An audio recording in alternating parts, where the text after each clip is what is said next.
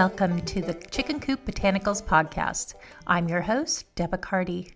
Chicken Coop Botanicals is a small apothecary both online and nestled in a little chicken coop on the edge of a forest meadow in an alder and cedar grove. This podcast has a mission of earth connection, just as my products do. I am a long-time advocate of slow food and, in extension to that, slow living. So pour yourself a cup of tea, sit back, and join me on my little bit of Mount Hood. Hello there. After a week of sun, I finally have our garden completely planted and it feels so good. and of course, today the rain is back.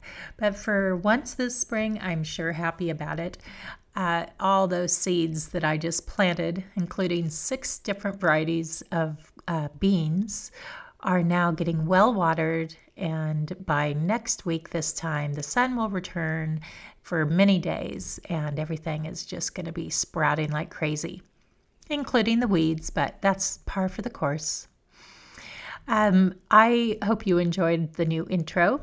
I feel like I always struggle for what I'm saying at the beginning of the podcast to welcome new listeners that don't know who I am previously. So I am hopeful that this helps uh, give just a little view of where I am, what I'm about. Uh, if there's any other details that you would love to hear in the beginning intro, please let me know. And I don't like it to get too long, but um, I think it's important for people to continue listening. To that end, um, I would also, I hate requesting things like this because I feel like it either happens or it doesn't. But um, to get up the food chain in iTunes, if you like this podcast, please think about going and giving it a review.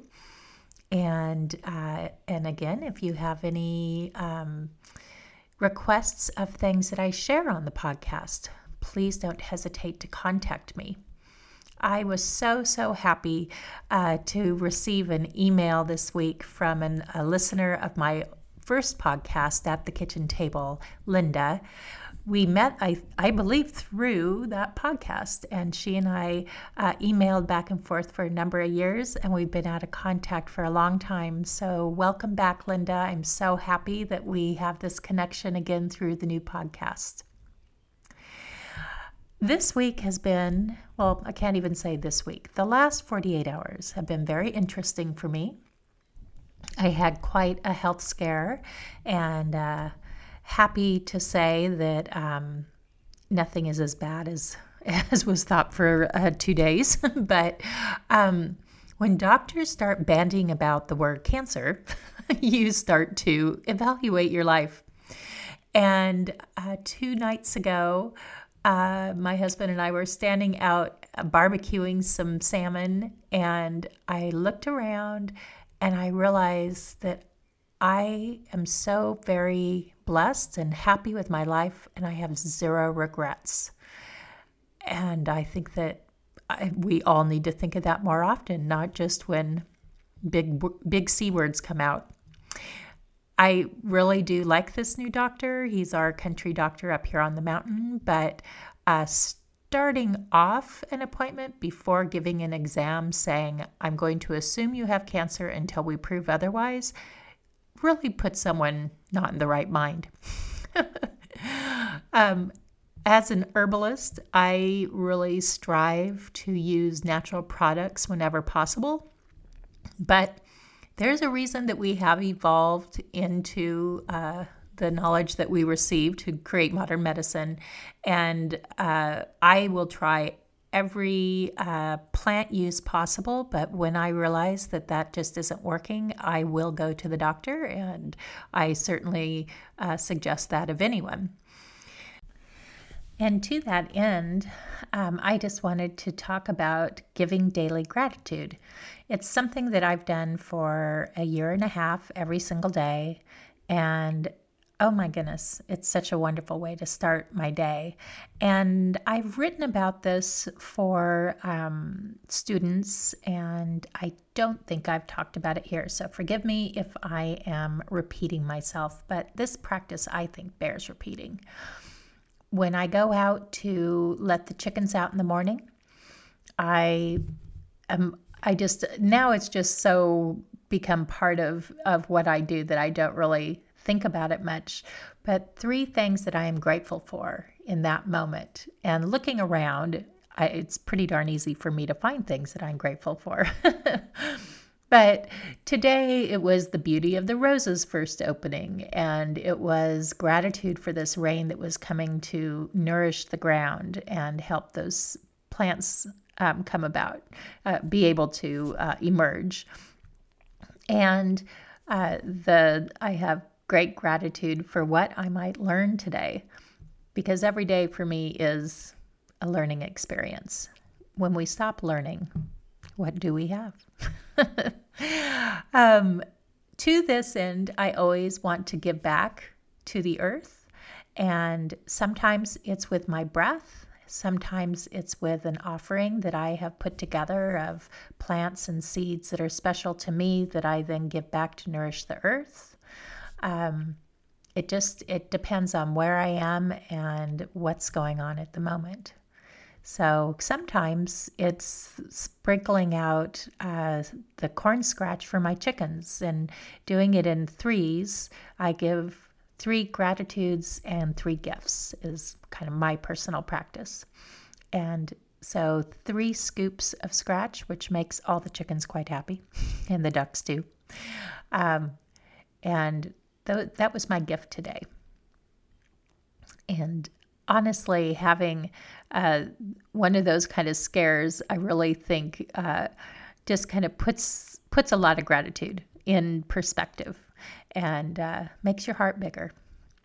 I find that when I start my day in gratitude, I also um, I'm looking around. I'm becoming more aware of my surroundings. My head isn't looking down at the ground, and it's really a glass half full. It doesn't matter. Yesterday, was a very stressful day um, before I got my the news from the doctor. Um, a friend that's coming to visit had a terrible injury uh, falling off the stairway to the airplane, uh, coming off the airplane, and um, another friend has a business that is almost completely um, ready to close and not happily so. so, having those things weigh on my heart still being able to start both um, yesterday and today in gratitude um, helps keep the stress at bay, helps um, put the smile on my face that I have right now. Uh, I just think it's something, it's a very simple act that if everyone was doing that, I think that we would uh, be able to communicate with each other a little easier because we'd all have full hearts. Two weeks ago, I recorded a podcast and uploaded it on the spots that I upload, which are it's hosted at podcast.com. And you can always find it also on my website, chickencoopbotanicals.com. But I, from podcast.com, it uploads to iTunes. And two weeks ago, when I did that, let me rephrase that two episodes when I did that. So a month ago was episode 103.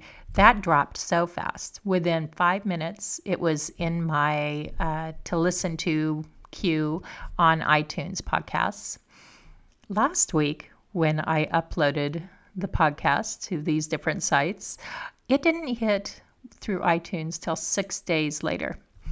So if you are just now listening to last week, I'm not sure if you're going to immediately see this episode or if you are uh, going to be waiting almost a week to listen to this. It's a little frustrating, but it also, to me, just shows the celebration of how many people are podcasting right now. There's so many podcasts out there of just so many different subjects. I love it. I have really expanded the kinds of podcasts I listened to over the years. Uh, back in the days when I first started podcasting and started listening to podcasts, for me, they were all in the knitting genre or spinning, I think. I don't really think that um, I don't think I was listening to any others for a few years there. It was all just in my creative niche of creating with yarn and textiles. Now, today, uh, the podcasts I've been listening to for the last few years are definitely herbal based. Um, I love uh, one that comes out of um, Berkeley, and this is actually a radio show that they um, record that they put out as a podcast too. And I'm pulling it up right now. That's why I sound a little. It's called the Herbal Highway. It's KPFA, the Herbal Highway. So if you live in the Bay Area, you should check out this radio show. It is so good. It's on 94.1. There are two different herbalists that um, take turns uh, hosting the show, and I I just really enjoy, especially their interviews with other people, other writers or herbalists from around the country, mushroom um, foragers, farmers. Uh, it's really it's just wonderful and and they are both wonderful interviewers. But they also will have shows where they focus on maybe a portion of the body or um, maybe herbs for your liver or for your immune support or herbs for grief or um, emo- other emotional support. Uh, it's just a really good one and i highly recommend it. Um, and then um, the other one that I love that is um, put on by Mountain Rose Herbs is called Herbal Radio, and they don't come out all that often. They're all, or not necessarily interviews, but they are all free talks that are given by herbalists at Mountain Rose Herbs, which is uh, an herb supplier down in Eugene, Oregon.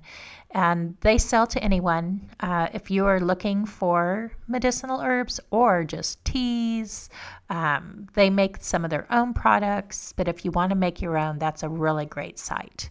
Um, if you're an herbalist, you tend to buy more in bulk, and so you're able to get discounts. But I think it's wonderful that for um, someone that's just wanting to make one thing and can't find an ingredient, you can get uh, four ounces of something and it's um, not very expensive at all.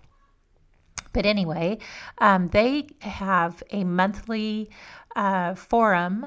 Uh, I think they're still doing this where uh, they bring in a speaker and it's a free event for locals. And occasionally they will uh, put those out on a podcast called Herbal Radio. So that's another good one. And then I wanted to talk about two that are, um, um, I don't know that, I mean, they're much more earth connection based more than herbal based. And one that I think is so wonderful and so important is called For the Wild. This podcast is so thoughtful. Uh, they are all interviews, and um, the woman that I cannot remember her name at the moment. I was trying to find um, descriptions so that I could see. Um, I can't find the description, but uh, it's a an hour long program, a forum for powerful conversations with the philosophers, scientists, activists, healers, artists, and others who are leading the movement to restore our Um, beleaguered planet to its natural balance. The show deals with the most urgent questions facing the next generation of Earth stewards. How do we reverse ecological damage and create a culture of regeneration? How do we confront the psychological challenges of an uncertain future while healing the age old wounds of alienation from nature?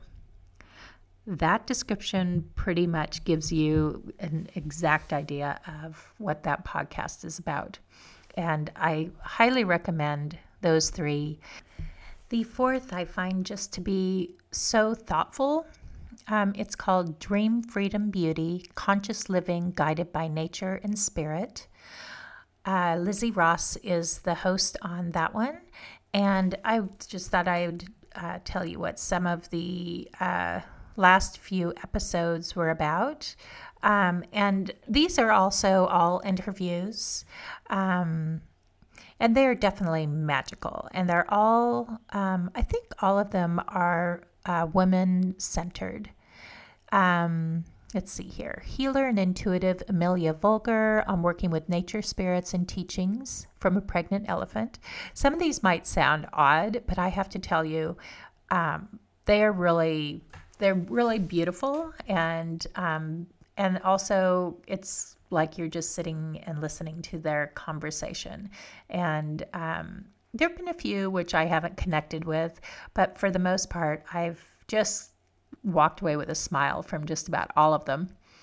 Um, Chiara O'Leary on telling the difference between intuition and fear, breaking up in a loving way uh, root worker Jessica Winston on hoodoo folk magic and honoring your blood and spiritual ancestors.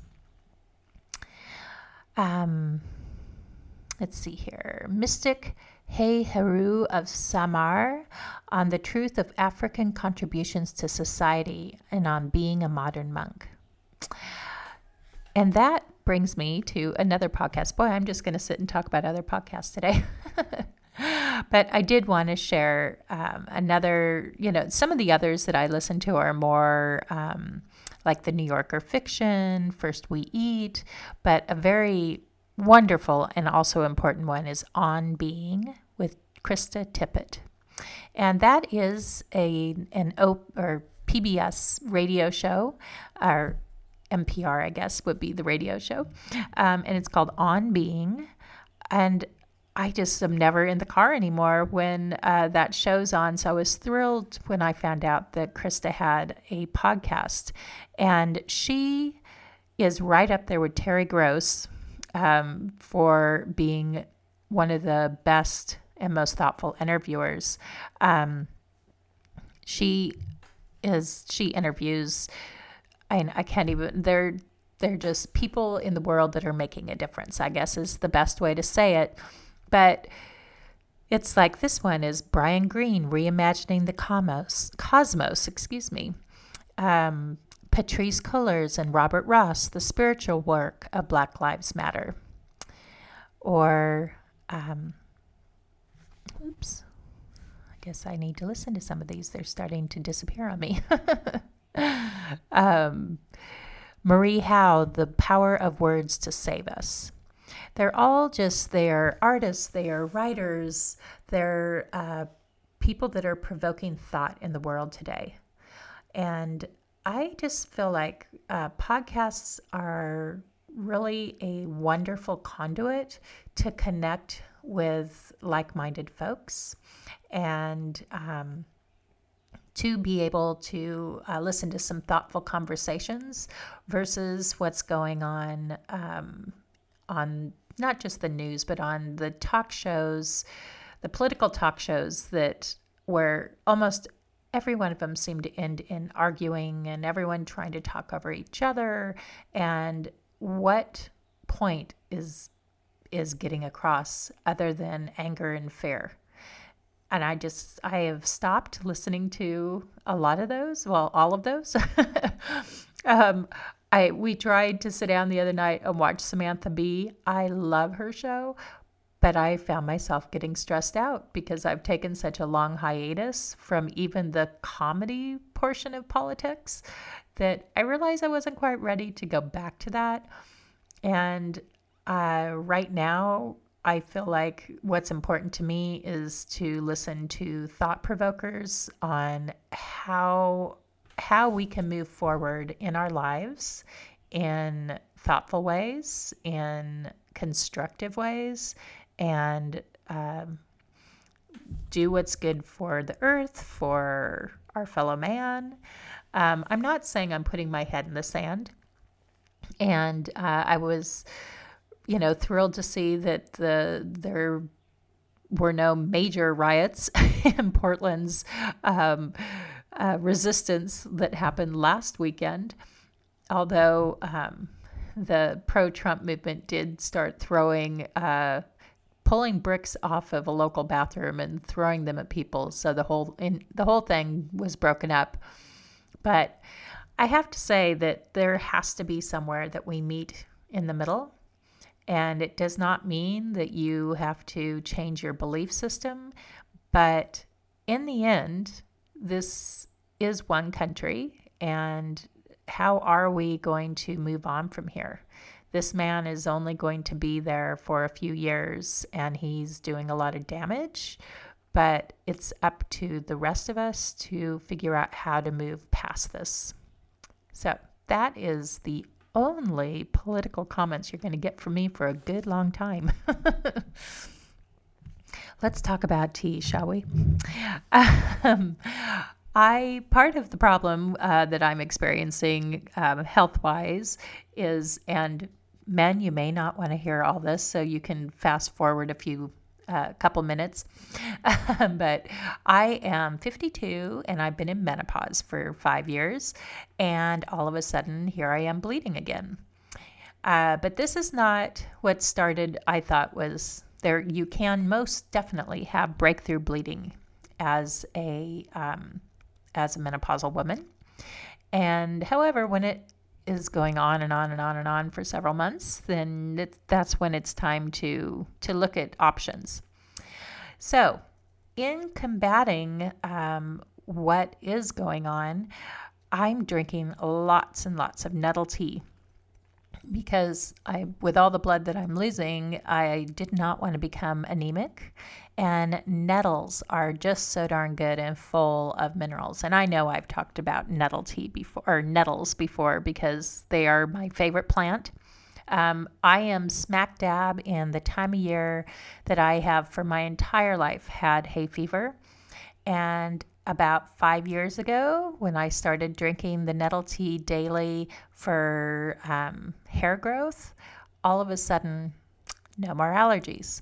So I would not be able to um, produce this podcast even if I was on, you know, Allegra or Claritin or something like that, because I just wouldn't, I wouldn't be able to function.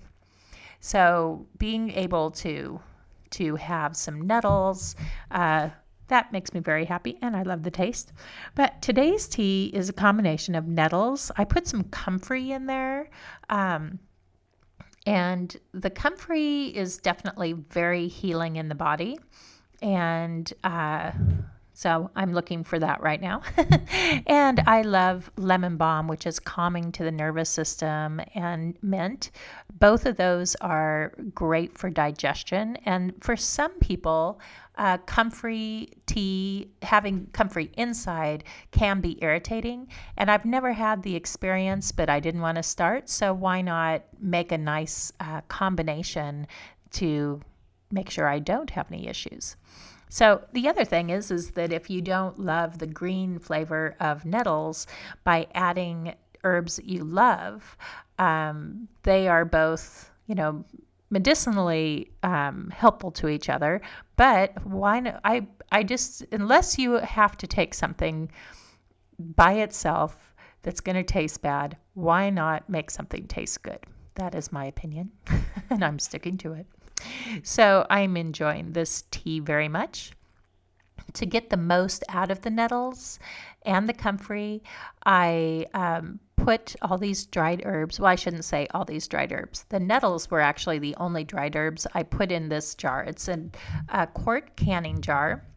And then I went outside, picked the um, comfrey, which is in flower right now, and a little of uh, chocolate mint and um, the lemon balm leaves, and put them all in the jar and poured just barely boiling water over that and let it sit for an hour and now I'm sipping on this, and I don't even bother taking the herbs out because they just continue um, to open their cells and put more of their wonderful healing medicine into the tea.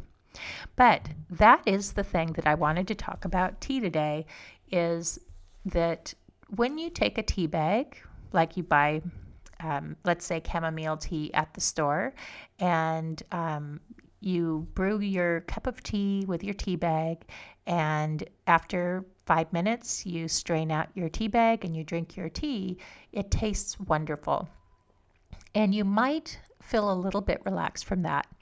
But truly, to get any kind of uh, the medicinal benefits from the plants, you need to steep your tea for a minimum of 20 minutes. And when you really want deep healing, the very best is to for me to have made this tea last night before bed and then get up in the morning, strain it, and drink it. And then all of those minerals are coming out of the tea. So um, when you are I, that it's nothing to say that you should not enjoy that cup of chamomile tea after dinner in the evening. Um, it is still wonderful, and it just has to do with what is your intention for drinking your tea. Is it medicinal or is it just the enjoyment of a wonderful tasting hot cup of an herbal infusion? So, but I just wanted to share um, that about tea. And then the other thing that I wanted to share recipe wise is if you follow me on Instagram, um, last night, I showed a photo of our uh, almost dinner. I made a wonderful asparagus pesto, and I showed the pesto. I didn't actually show the finished dish. I was just about to take my first bite, thinking I should grab my phone and take a photo. And I looked up at my husband and I looked down, and I'm like, that's not appropriate. Sometimes just eating your meal and having the event not need to be documented is the very best way to go. but I wanted to share uh, the recipe for my asparagus pesto with you and uh, how I presented it.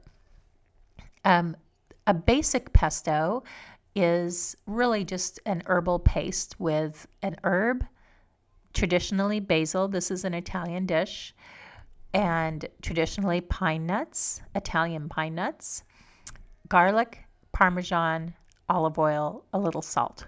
That's all a pesto is. Um, that's all pureed together, and then you um, you have this and put it in a bowl, and you put your hot pasta over the top, and add more parmesan, and toss it all together, and that's a dish. And it's so easy; you can put it on any kind of pasta. But um, the idea of that being the basis of an herb, a nut, cheese, garlic, you can do so much with that. So in the spring, when we have lots of asparagus, I love an asparagus pesto. But to me, um, asparagus does taste fairly mild, especially in a puree. So the to me, the punch it needs is tarragon.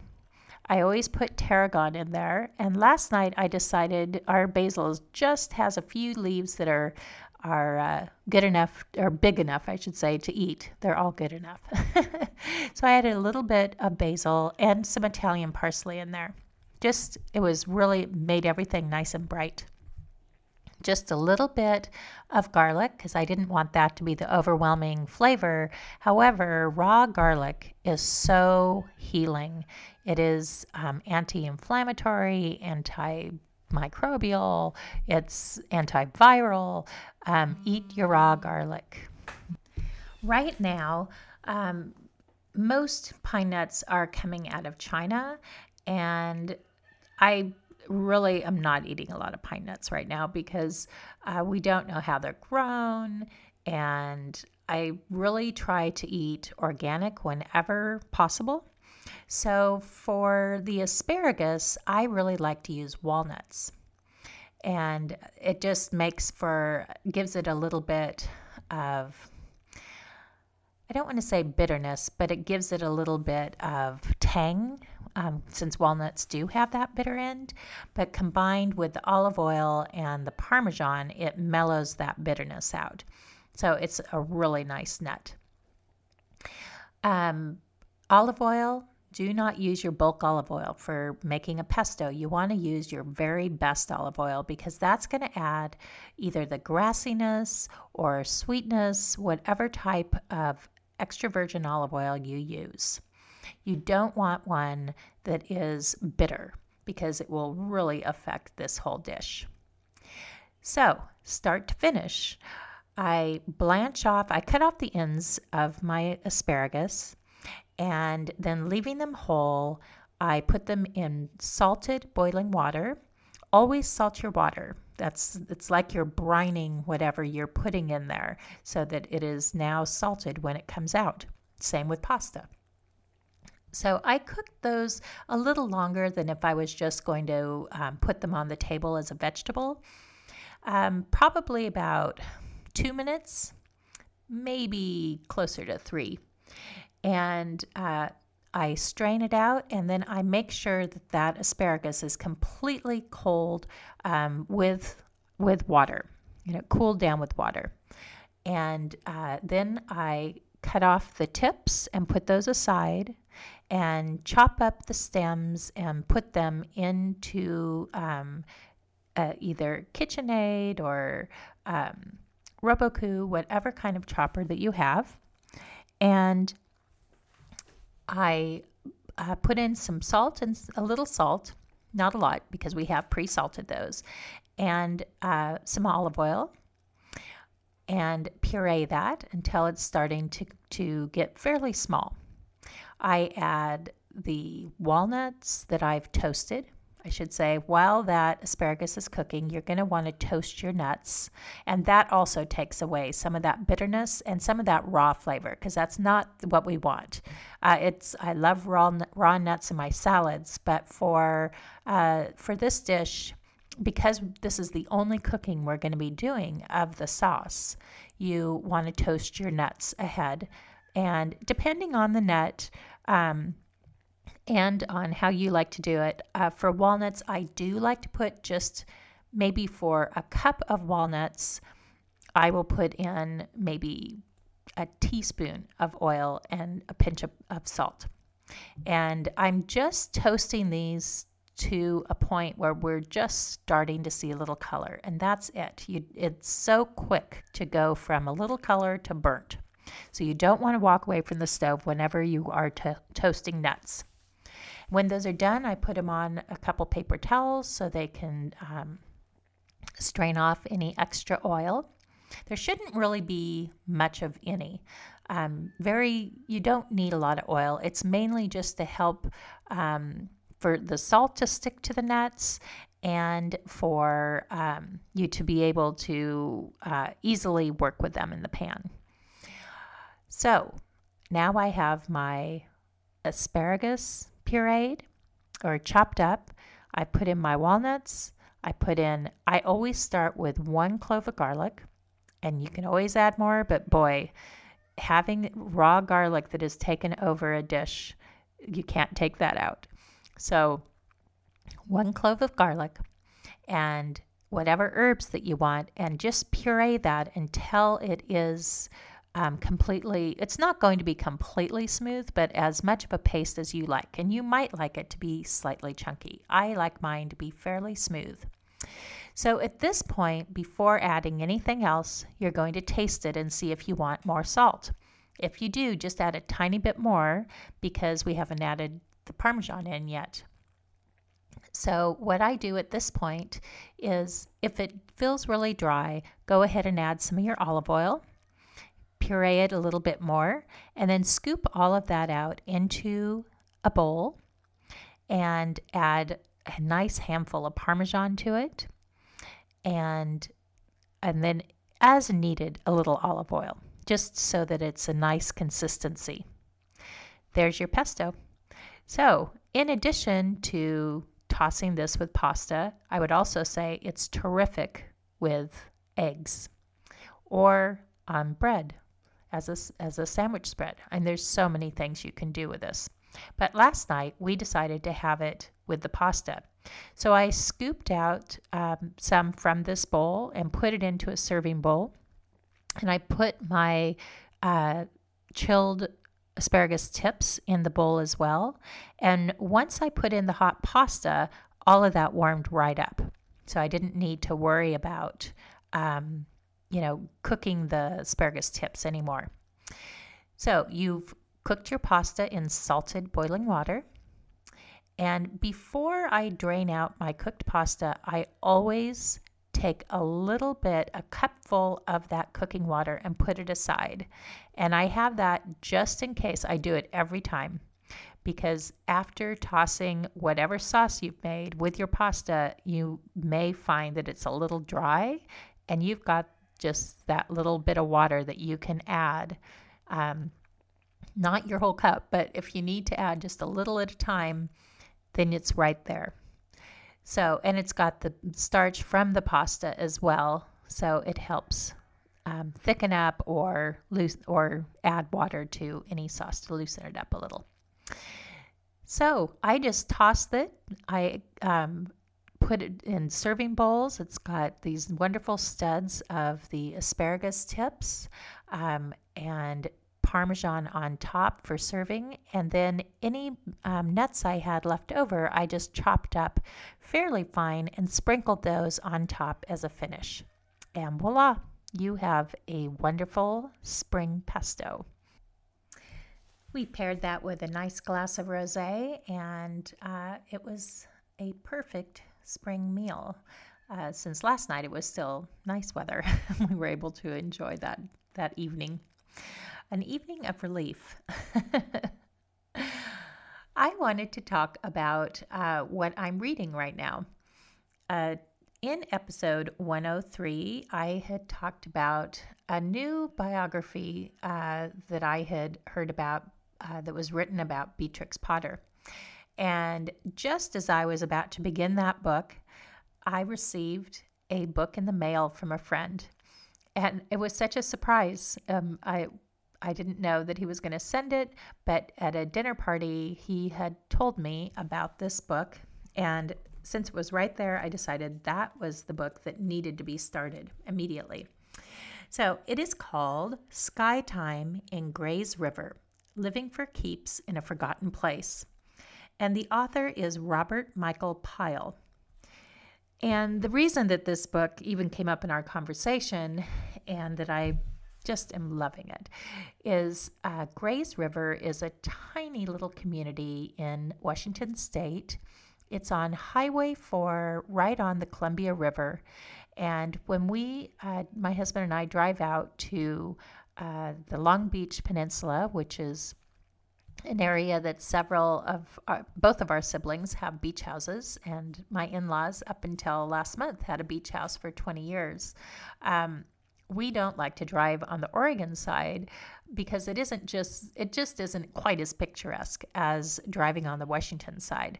So we always take the freeway to Longview and then uh, cut through town to Highway 4 and drive out and drive out past these bucolic little places like Grays River.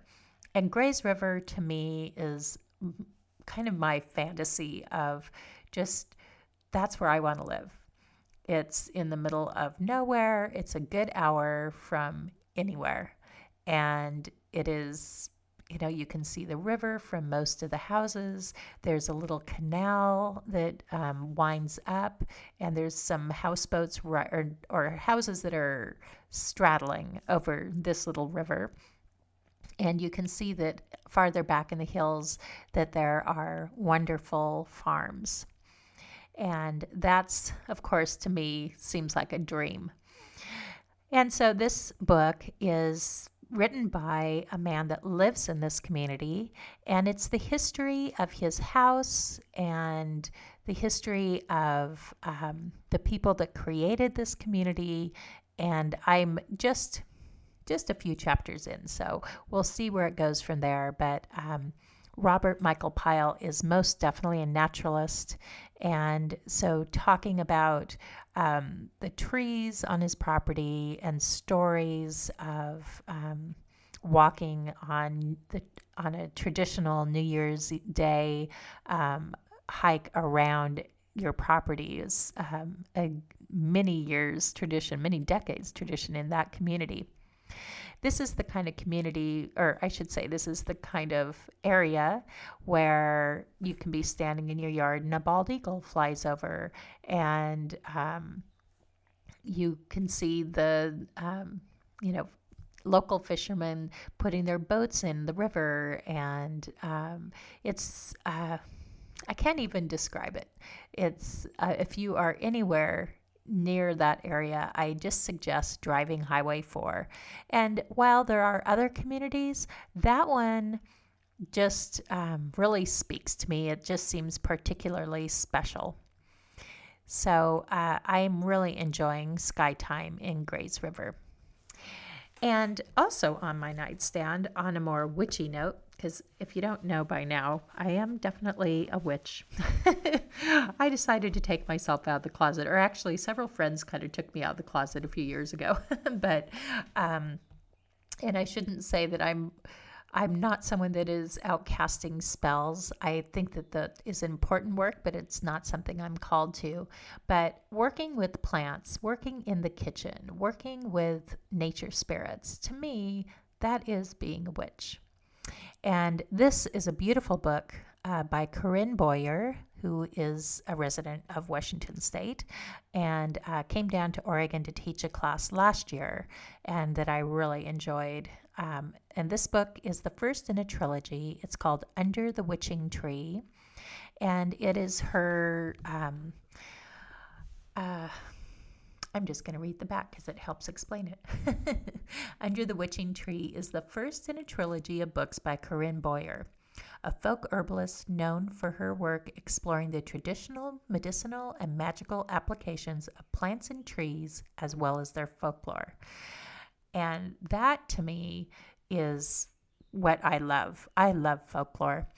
Um, I, in my 20s, I just got so obsessed with um, the medieval uh, medicinal gardens of the monks. I think it was because we had watched Brother Cadfael on um, Mystery uh, on uh, PBS. And if you ever watched that, it was such a great one.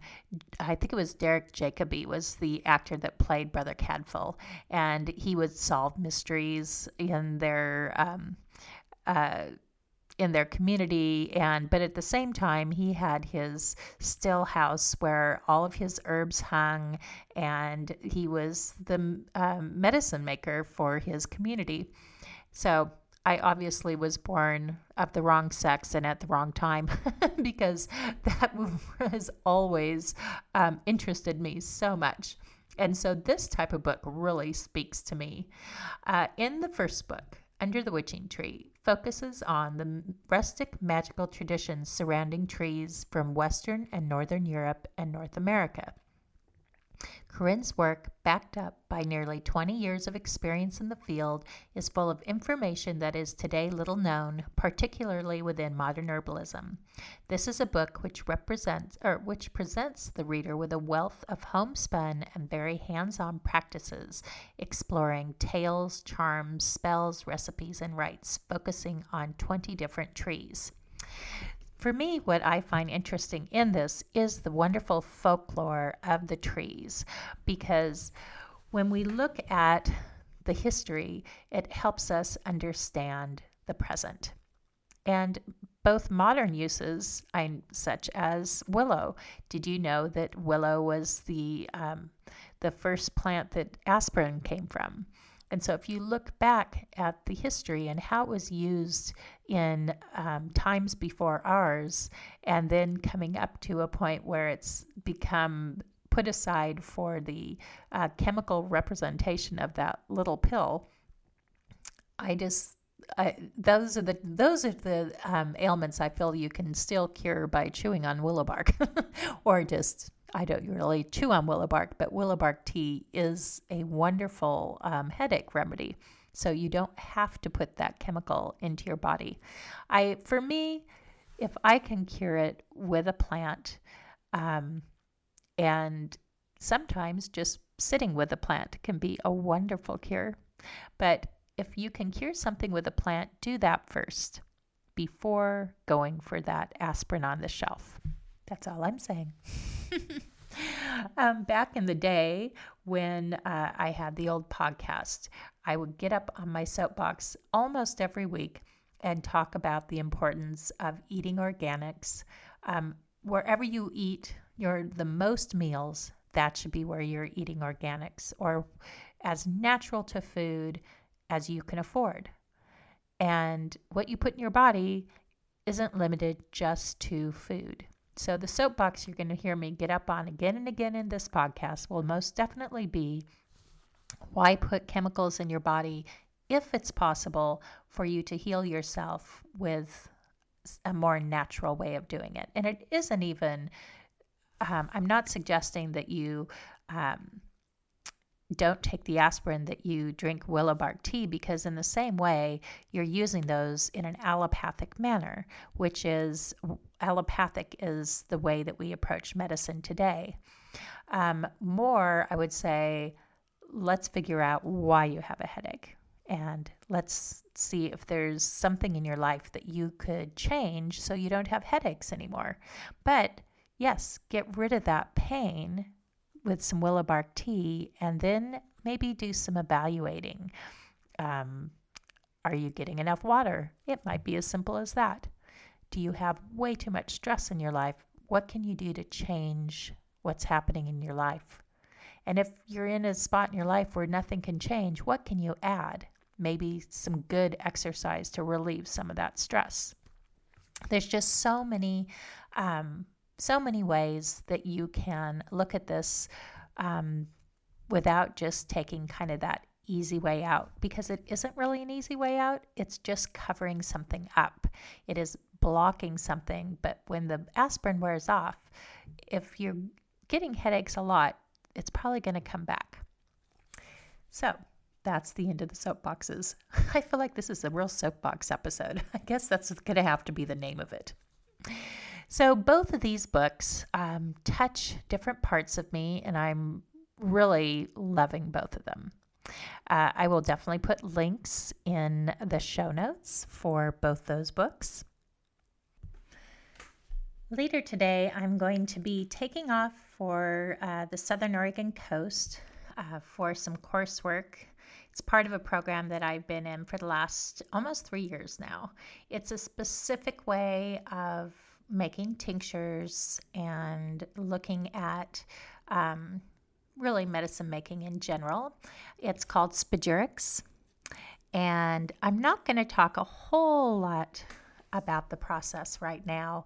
Um, I am kind of waiting until uh, I start moving my business in that direction, and then we'll have a whole podcast about it. But um, this weekend is uh, the third time. I guess it's actually the second time of going to um, this the property where the school is at. And so this evening, I'll be picking up a friend who lives in Edinburgh, Scotland, and is also in the program. And we'll be driving down to the coast. She was supposed to have arrived yesterday, but in between Edinburgh and London, she had a very close connection and she was running off the uh, the airplane and it was one that, where you go down the stairs onto the tarmac and she went flying and um, hit her head and shoulder broke a few fingers. I mean just poor thing is a mess. She had to go to the hospital and so uh, missed all kinds of flights.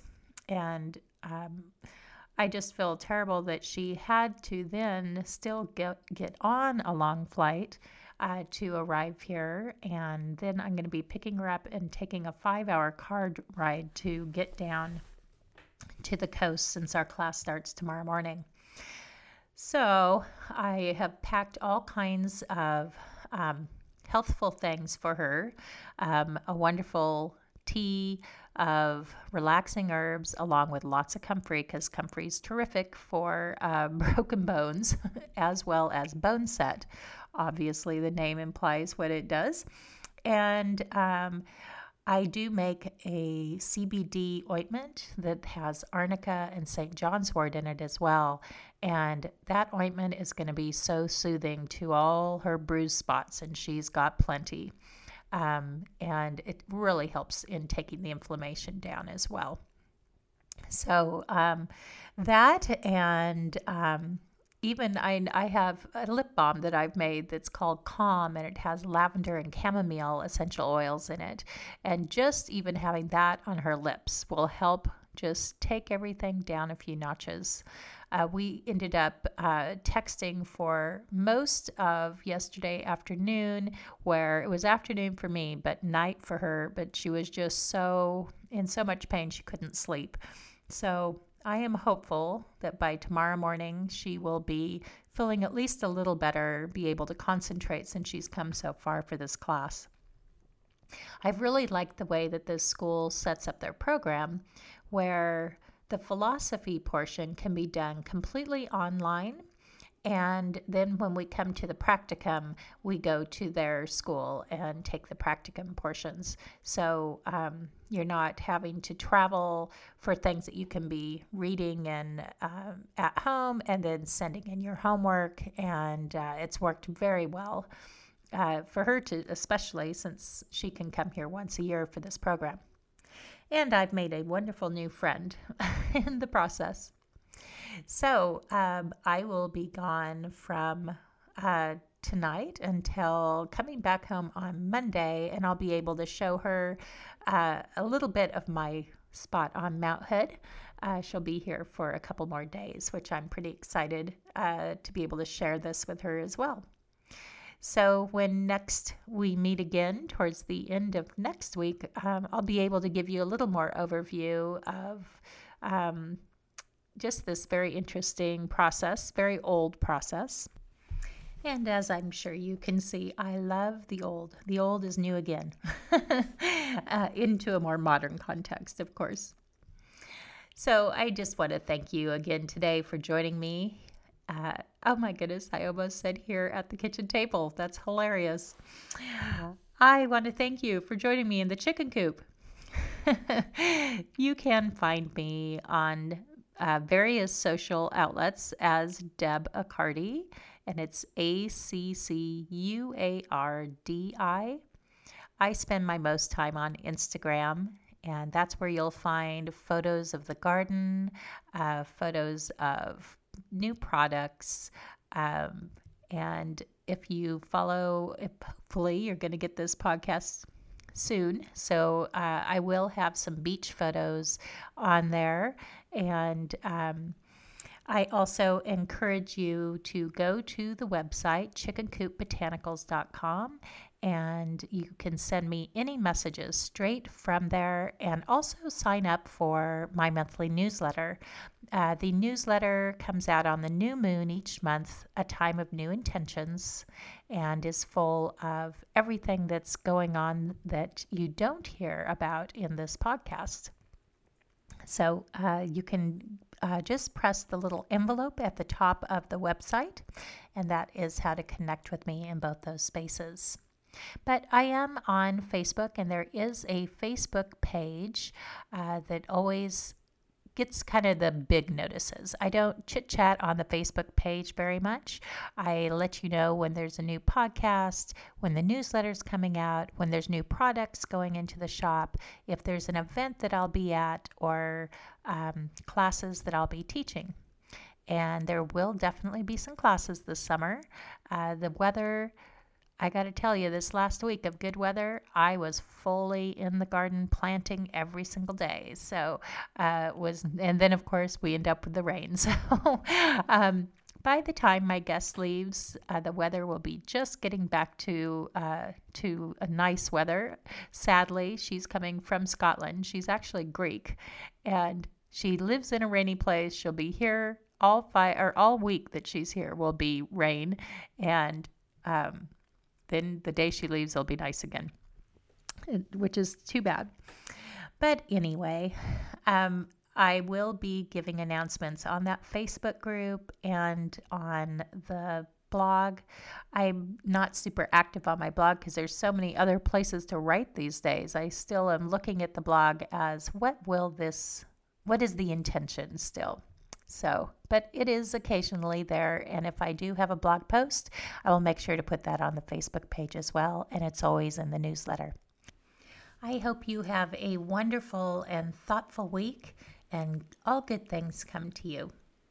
Thank you for joining me here in the chicken coop, and we'll talk again next week.